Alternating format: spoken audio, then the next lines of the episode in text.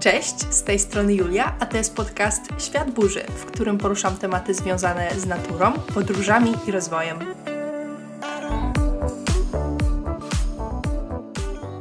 Nawyki są dla mnie bardzo ważnym tematem i dzięki temu, że zrozumiałam, jak one działają, jak mogę je świadomie budować, i dzięki temu, że zdałam sobie sprawę z tego, jak wielką potęgę ma jakaś drobna czynność, którą będę powtarzać każdego dnia, to mogę z czystym sumieniem powiedzieć, że moje życie staje się coraz lepsze. Dlatego chcę się z Wami podzielić tą wiedzą o nawykach i dzisiaj kontynuujemy serię związaną z nawykami.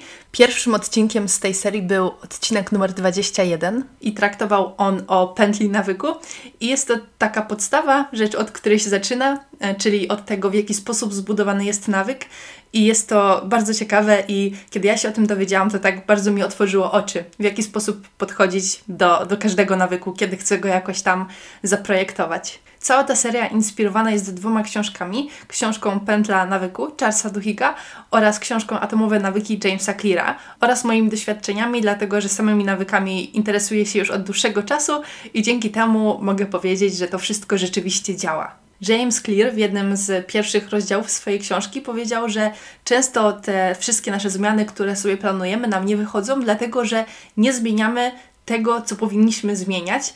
I dalej powiedział o pewnej idei, która tak otworzyła mi oczy i byłam tym tak zaskoczona. Tak zmieniło to moje podejście do nawyków, spojrzenie na nawyki. I o tym dzisiaj chciałabym Wam opowiedzieć. Kiedy zastanawiałam się nad jakąś zmianą w swoim życiu, to zazwyczaj określałam sobie jakiś cel, do którego chcę dążyć. Wydaje mi się to być zupełnie naturalne i że bardzo dużo ludzi tak robi. Na przykład mm, chcę przebiec maraton, albo chcę otworzyć biznes, albo chcę schudnąć. Wyznaczanie celów to też nie jest taka super prosta sprawa i o tym w ogóle można by nagrać osobny podcast, ale na tym się na razie nie skupiajmy. Idźmy dalej. I teraz samo wyznaczenie celu nie wystarczy, bo on jest zbyt ogólny nie mówi nam o tym, jakie kroki należy podjąć, żeby do niego dotrzeć. Więc często później brałam się za planowanie jakiegoś systemu. Jeżeli chciałam zdać dobrze sesję na studiach, to, to zaliczenie tej sesji bez późniejszych poprawek jest tutaj celem, a do tego tworzyłam cały system, czyli planowałam sobie tę naukę w odpowiednie dni, rozpisałam sobie przedmioty, do których muszę się przygotować i tak dalej. Jeżeli ktoś ma cel, że chce założyć biznes, to na przykład y, postanawia sobie, że każdego tygodnia będzie y, czytał y, artykuły związane z przedsiębiorczością. Jeżeli ktoś chce przebiec maraton, to planuje sobie, że będzie na przykład biegał 4 razy w tygodniu. I to wszystko, o czym dotychczas powiedziałam, jest bardzo ważne. Jednak James Clear mówi w swojej książce, że czasami to nie wystarczy i że jest jeszcze jedna bardzo ważna rzecz, o której warto pamiętać, kiedy planuje się jakieś zmiany i warto ją wziąć pod uwagę. Wyobraźcie sobie proszę taki mały okrąg, który siedzi w takim większym okręgu, który jest zawarty w jeszcze większym okręgu. Mamy takie trzy warstwy i w samym, samym środeczku mamy naszą tożsamość, czyli to, co my uważamy o sobie, to, kim nam się wydaje, że jesteśmy.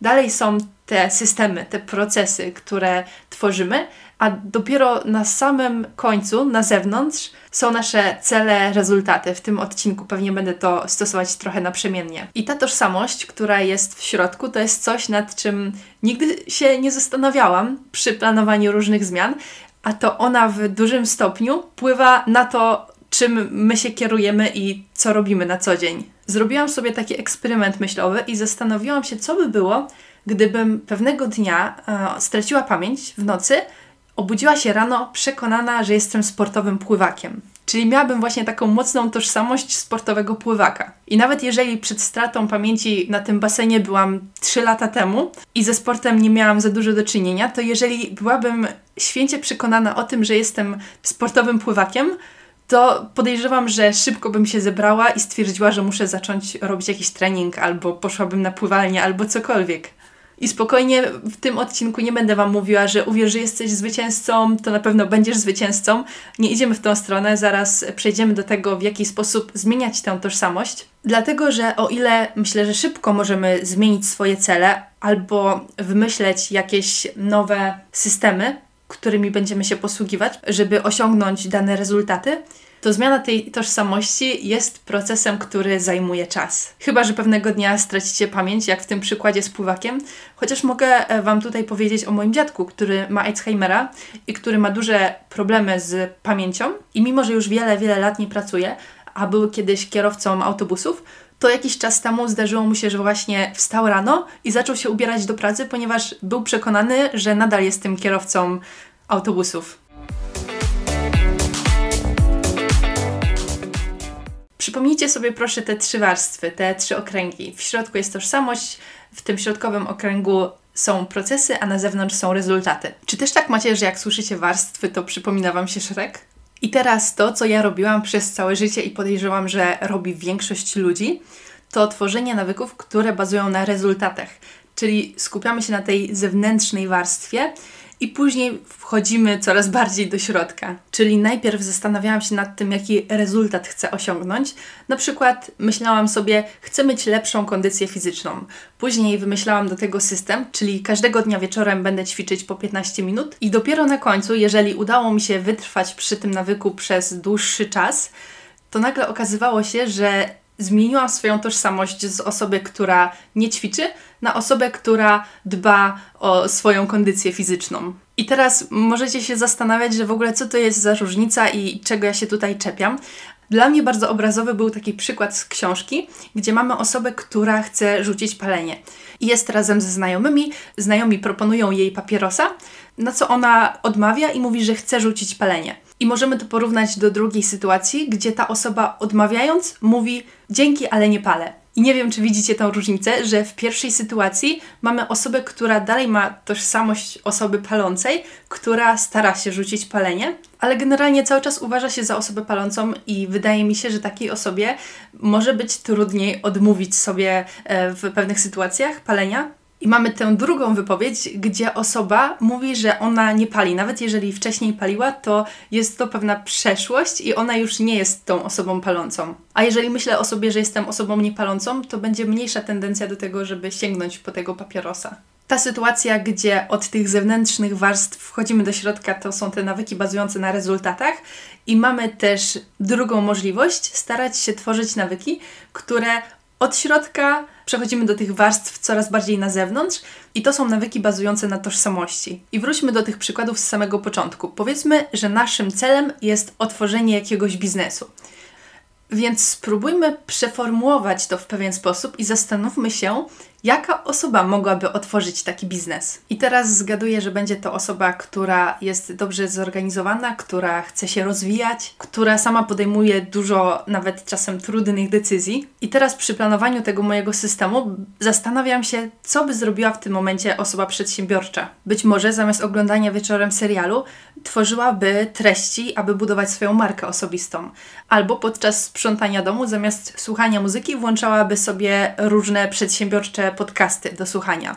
Jeżeli czyimś celem jest przebiegnięcie maratonu, to tak naprawdę jego prawdziwym celem jest zmiana tożsamości na tożsamość biegacza. Jeżeli czyimś celem jest schudnięcie i zdrowie, to może się zastanowić, jaka osoba może osiągnąć ten cel. I jeżeli stoję przed wyborem, czy zjeść frytki, czy pełnoziarniste pieczywo, to mogę się zastanowić, jakiego wyboru dokonałaby taka osoba. I określenie sobie, jakim typem człowieka chciałbym być, to jest pierwszy etap zmiany. Drugim etapem jest udowodnienie sobie tego małymi zwycięstwami. Co mam tutaj na myśli? Jeżeli usiądę i raz namaluję obraz, no to nie powiem o sobie, że jestem malarzem.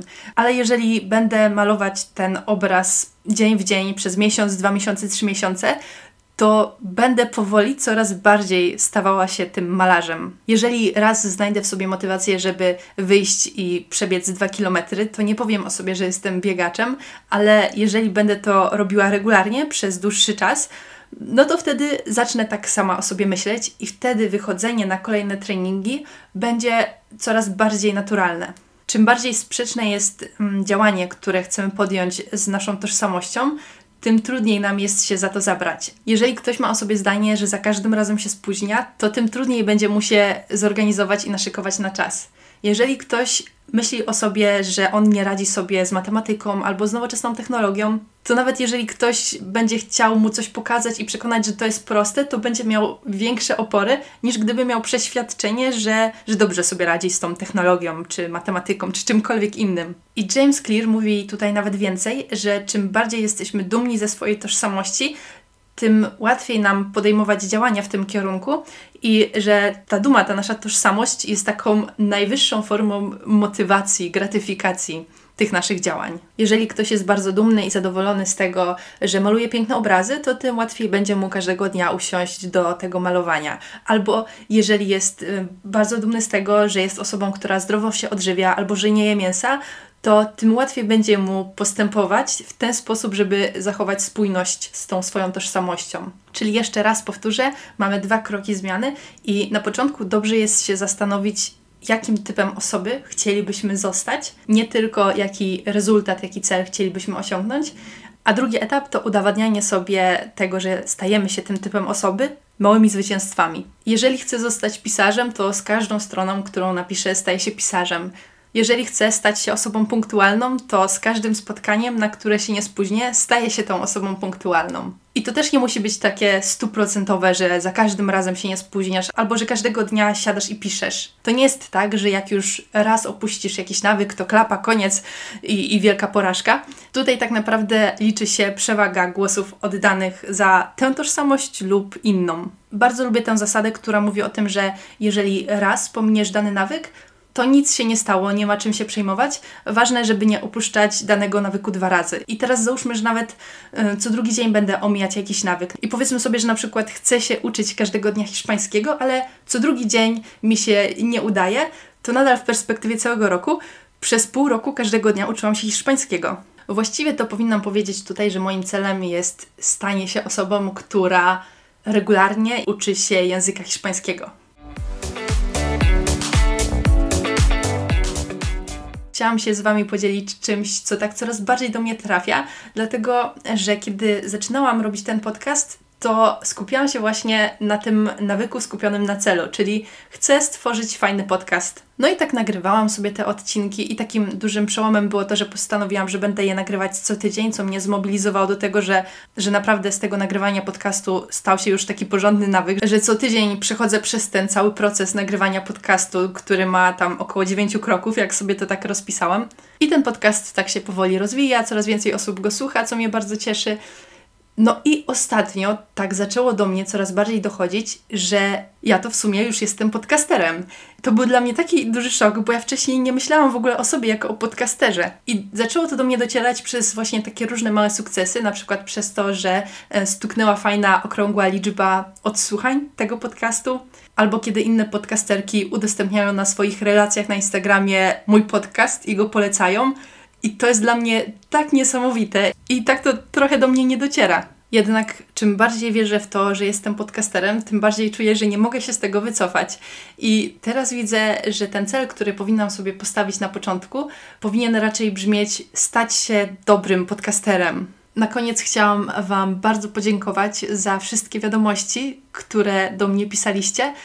Każda taka pojedyncza wiadomość uświadamiała mi, że są osoby, którym ten podcast się podoba i że ma jakiś potencjał i że być może warto kontynuować i, i być może warto go dalej nagrywać. I myślę, że gdybym nie miała takich sygnałów, takich znaków, że ten podcast rzeczywiście ma sens, to już dawno bym skończyła tą całą swoją działalność świata burzy.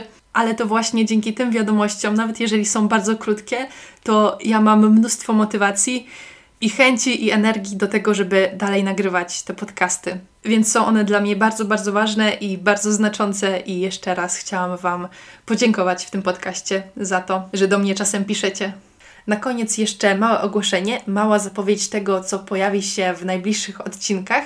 Tak jak wiecie, ja uwielbiam Skandynawię i naturę Skandynawii więc jestem przeszczęśliwa, że w ten weekend mogłam porozmawiać z Alicją z podcastu Łosiologia. Alicja dużo opowiada w swoim podcaście i na social mediach o życiu na północy, o pięknie skandynawskiej przyrody oraz o kulturze nordyckiej. Także już w najbliższych odcinkach zapraszam Was na podróż do Szwecji. Będzie sporo ciekawostek o Szwecji, będzie również sporo zachwytów nad naturą i sporo takich inspiracji dotyczących aktywnego trybu życia. No i to wszystko na dzisiaj. Zapraszam Was jeszcze na swoje social media, na Instagrama, na Facebooka. Tam najłatwiej jest się ze mną skontaktować.